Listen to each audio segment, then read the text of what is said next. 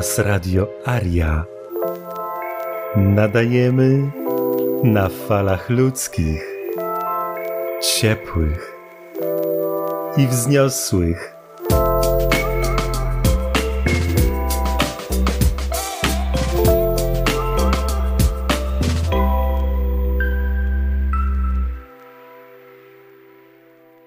Rozdział siódmy.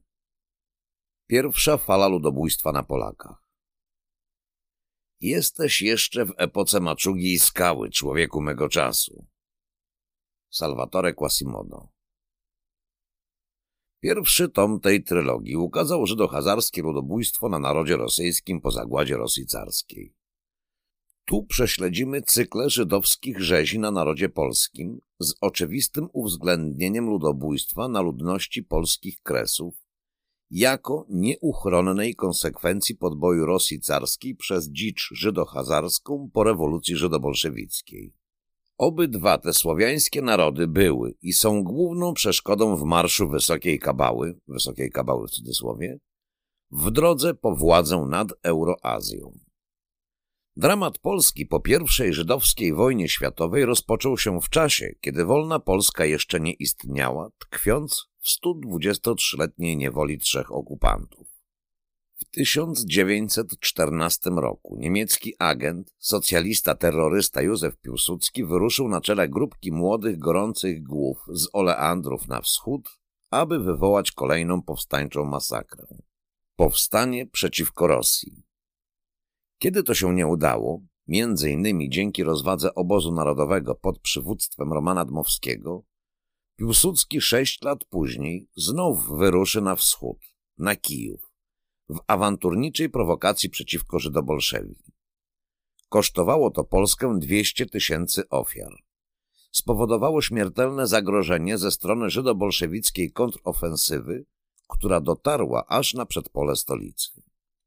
Żydomasońska agentura sygnowana nazwiskiem Piłsudskiego jakby nie zrozumiała niczego z wcześniejszego o dwa lata paktu żydobolszewików Lenina z Niemcami. Ten pakt, jego zapisy do złudzenia przypominają późniejszy o dwadzieścia lat pakt Hitler-Stalin. Oto ten pierwszy w dosłownym jego brzmieniu i grozie. Cytat w carsko-niemieckiej kwaterze głównej między następującymi osobami 1. Przedstawicielami rządu rosyjskiego Krylienko, Wołodarskim, Zejkindem, Uryckim, Raskolnikowym, Tenerabent, Anionowym, Dzierżyńskim, Kudrajewskim, Skrypkinem. 2. Von Teubnerem, Erichem von Schunemann, Rauszem zawarto następujący układ. Punkt pierwszy. Rząd cesarsko-niemiecki otrzymuje wolną rękę w prowadzeniu polityki w stosunku do Polski. Punkt drugi. Rząd rosyjski nie wtrąca się do żadnych spraw dotyczących organizacji Polski. W rezultacie więc prawa protestu w sprawach przyłączenia obszaru węglowego i kopalnianego Dąbrowy do państwa niemieckiego, jak również w kwestii ograniczenia praw osób pochodzenia polskiego w eksploatacji przemysłu naftowego w Galicji, ani w sprawie odłączenia i zarządu Chełmszczyzny, ani w sprawie przyszłej polityki celnej Niemiec, Austro-Węgier, Litwy, Kurlandii, Estonii, Łotwy w stosunku do Polski ani w sprawie polityki gospodarczej Niemiec i Austro-Węgier w prowincji poznańskiej i Galicji lub w innych prowincjach, które mają być odłączone od Rosji. Punkt trzeci. Rada Komisarzy Ludowych ma prawo utrzymać łączność ze środowiskami rewolucyjnymi i demokratycznymi istniejącymi w Polsce w celu propagandy haseł rewolucyjnych. Punkt czwarty. Rada Komisarzy Ludowych winna śledzić bacznie koła patriotów polskich, aby zapobiec rekrutowaniu ochotników do polskiej armii w Rosji. Punkt piąty. Przekroczenie przez armię granic Litwy lub Ukrainy będzie Rosja traktować jako wypowiedzenie wojny przez Polskę Niemcom i Austro-Węgrom. Rosja dopomoże wszelkimi sposobami Niemcom i Austro-Węgrom do zniszczenia tej armii. Punkt szósty. Rada Komisarzy Ludowych przy pomocy swoich przedstawicieli na przyszłym kongresie pokojowym zaprotestuje w imię haseł socjalizmu i w imię uniknięcia dalszych wojen przeciwko formowaniu Armii Polskiej i Polskiego Ministerium Wojny. Punkt siódmy.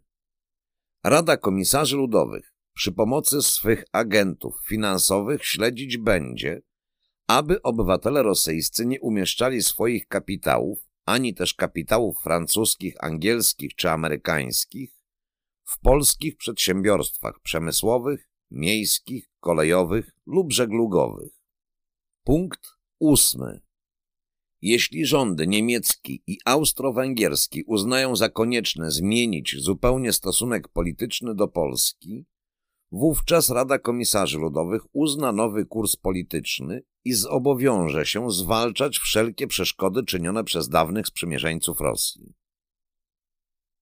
Układ ten został podpisany przez osoby wymienione i skopiowany w trzech egzemplarzach, które po sprawdzeniu okazały się zgodne z niniejszym.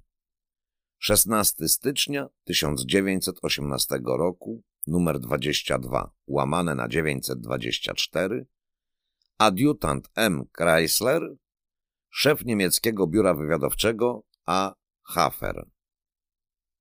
W tymże 1918 roku hazarscy Żydzi rytualnie zamordowali cara Rosji z jego najbliższą rodziną, kończąc dzieło zagłady europejskich monarchii chrześcijańskich jako historyczny krok, w nawiasie skok, do podboju świata pod hasłami tzw. Tak demokracji.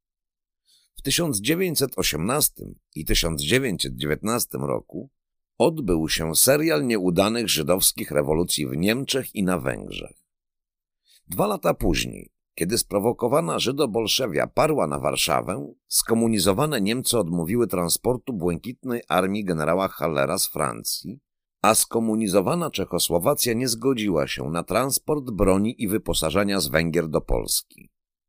Węgrzy nauczeni praktycznie, czym jest rewolucja żydobolszewicka, w nawiasie ludobójcze rządy Belikuna, udzieliły Polsce tej pomocy, ale musieli ją dostarczyć drogą okrężną w 1926 roku. Piłsudski dokonuje kolejnej zbrodni stanu.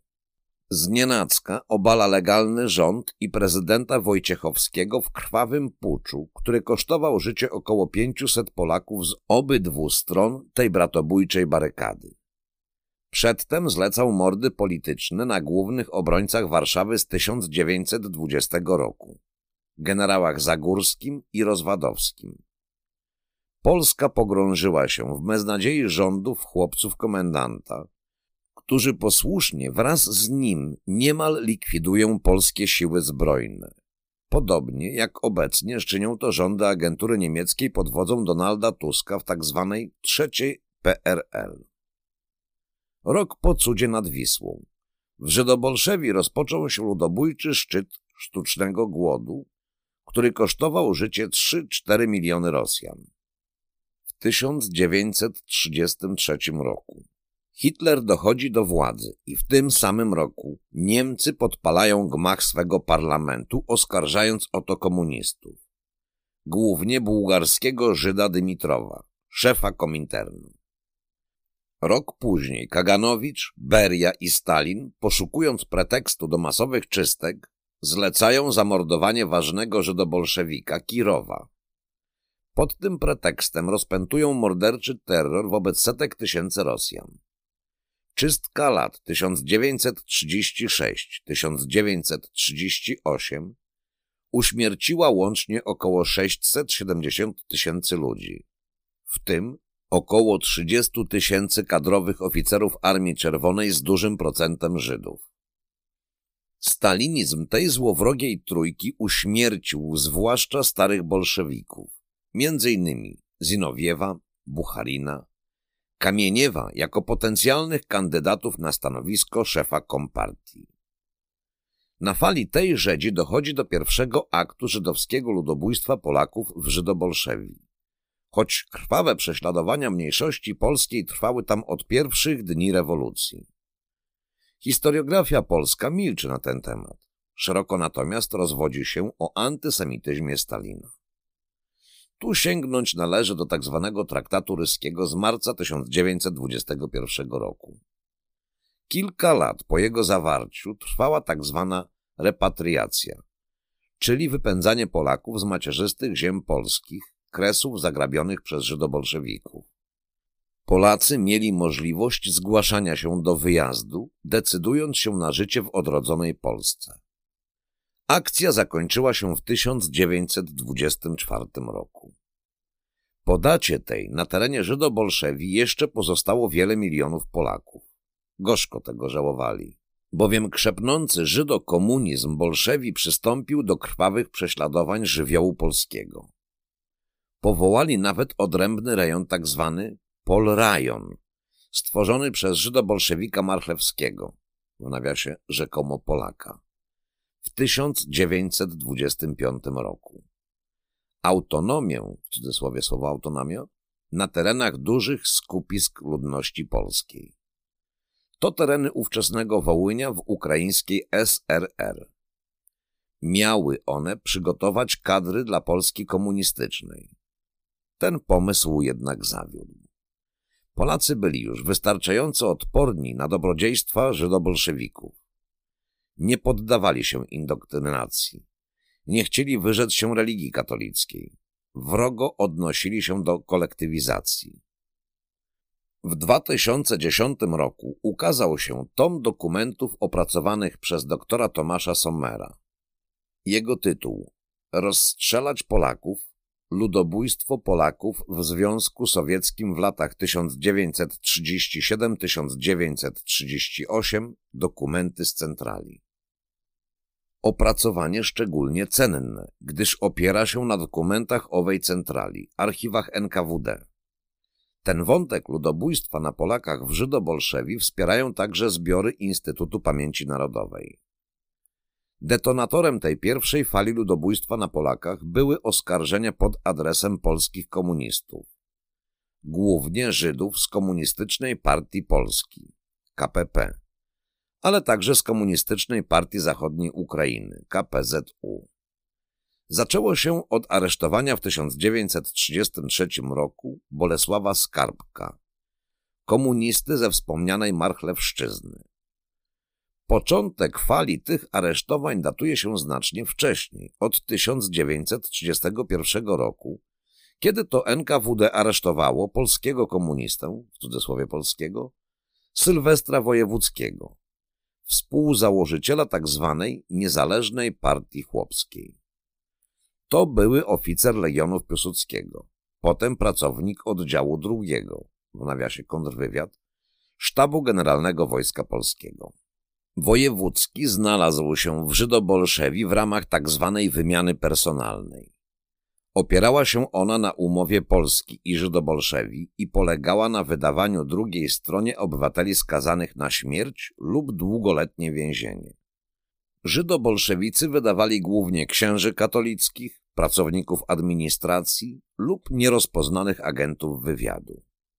Polska wysyłała do Żydobolszewi sowieckich komunistów i agentów. Wymiana była w skutkach nierówna. Polacy odesłani do Polski wracali jako wolni ludzie. Natomiast komuniści sowieccy i agenci wracali do Bolszewi na pewną śmierć. Tak stało się z Wojewódzkim, byłym oficerem kontrwywiadu. Jego stracenie stało się początkiem tzw. Tak operacji polskiej, operacji przeciwko organizacji wojskowej. Takowa wtedy nie istniała, NKWD pod tę nazwę podciągnęło Polską Organizację Wojskową, w nawiasie POW, sprzed I wojny światowej. NKWD czepiła się tej nazwy celowo sugerując, że tamta POW wciąż istnieje, posiada na terenie Żydobalszewi aktywne komórki wywiadowcze, a to dla każdego oskarżonego o szpiegostwo oznaczało pewną śmierć. Tym oskarżeniem Żydobolszewicy objęli ogromne rzesze obywateli polskich poddanych okrutnym represjom. Tak ogromną, że pod nazwą Operacji Polskiej Oznaczała ona w praktyce ludobójczą eksterminację żywiołu polskiego, pierwszą falę ludobójstwa na Polakach. Operacja polska zaczęła się faktycznie dopiero w 1937 roku na fali Wielkiej Czystki. Szef NKWD Nikałaj Jeżow w uzgodnieniu z Kachałem Politbiura wydał rozkaz operacyjny, gdzie nakazał przyspieszyć represje przeciwko Polakom, czyli ludobójstwo na obywatelach żydobolszewi pochodzenia polskiego. Rozkaz dotyczył głównie dwóch autonomicznych okręgów – Dzierżyńszczyzny i Marchlewszczyzny. Jeżow dawał trzy miesiące tamtejszym organom NKWD na tę eksterminację. Okazało się w praktyce, że rozkaz był niewykonalny w tak krótkim czasie i termin był wielokrotnie przedłużany. Ostatnie tak zwane przedłużenie czasu ludobójstwa przeżyło samego Jeżowa w roli superkata NKWD, gdyż w listopadzie 1938 roku Jeżow został stracony, a na jego miejsce nastał gruziński Żyd, Ławrenti Beria. Potwór inteligentny, przebiegły, bezwzględny i seksualny zboczeniec. Rozkaz Jeżowa obowiązywał jeszcze do końca 1938 roku. Ludobójstwo zachowało nędzne pozory sprawiedliwości. Wyroki śmierci wydawały specjalne trójki i dwójki. Często identyfikowano ofiary dopiero po ich śmierci i wypisywano wyroki. Liczba ofiar sięgnęła około 140 tysięcy. Do tego dochodziły represje w ramach tzw. Tak drugiej kategorii, kończące się na zsyłkach i łagrach. Dla porównania, polskie ofiary na wschodzie od września 1939 do maja 1945 szacuje się na około 150 tysięcy osób. Czyli operacja polska z jej 140 tysiącami ofiar jest liczbowo zbliżona. Należy jednak zdecydowanie stwierdzić, że obydwie te liczby są szacunkowe, rażąco zaniżone, bo faktyczna liczba strat jest dwu lub trzykrotnie większa, nawet bez wliczania zgonów w łagrach. Dokonując tych obliczeń profesor Wojciech Materski zauważył, cytat, Słusznie mówi się o polskiej hekatobombie na wschodzie w czasie wojny ale podobnej liczby ofiar operacji NKWD z lat 1937-1938 do niedawna nikt nie mówił, a mało kto w ogóle o niej wiedział. Rzezi objęły nie tylko polską inteligencję tamtych rejonów. Mordowano ludzi prostych, niezaangażowanych politycznie, po prostu tamtejszych, jak sami siebie określali. Represje dotyczyły nie tylko Dzierżyńszczyzny i Marchlewszczyzny. Ludobójstwo objęło także Polaków w Leningradzie i Moskwie. I nie były to indywidualne aresztowania. Parodie procesów kończonych egzekucjami. Ludobójcze pacyfikacje obejmowały całe miejscowości, grupy, wsie. Oto opis likwidacji wsi na Marchlewszczyźnie naocznego świadka J. Sunickiego. Cytat. Oddział NKWD otoczył naszą wieś w nocy i od wczesnego rana zaczęła się intensywna praca selekcyjna. Całą ludność podzielono na trzy grupy. Pierwsza – mężczyźni, których na podstawie doraźnych sądów natychmiast rozstrzeliwano w pobliskim lasku. Druga – kobiety z małymi dziećmi, w nawiasie. Kierowano ich na wysiedlenie do obwodu Kokczetowskiego w Kazachstanie i trzecia dzieci powyżej 10 lat. Kierowano je do tak zwanych domów, sierocińców w celu wychowania na oddanych piewców radzieckiego raju i całkowitego odizolowania od jakichkolwiek związków z polskością. I na koniec rozdziału mamy jeszcze fragment z komunizującego znakomitego poety greckiego i z jego tomu Sonata Księżycowa. Nazywał się on Jenis Ritos. Dziesięć razy otrzymywał nominację do literackiego Nobla i zawsze były odmowy. Zjadłeś swój chleb? Dobrze spałeś? Pomyślałeś, aby wyjrzeć przez okno? Uśmiechnąłeś się, gdy zapukają do drzwi? Jest tam śmierć. Przychodzi zawsze druga. Wolność jest zawsze pierwsza. Koniec rozdziału. Następny rozdział ósmy ma tytuł Druga fala ludobójstwa na Polakach.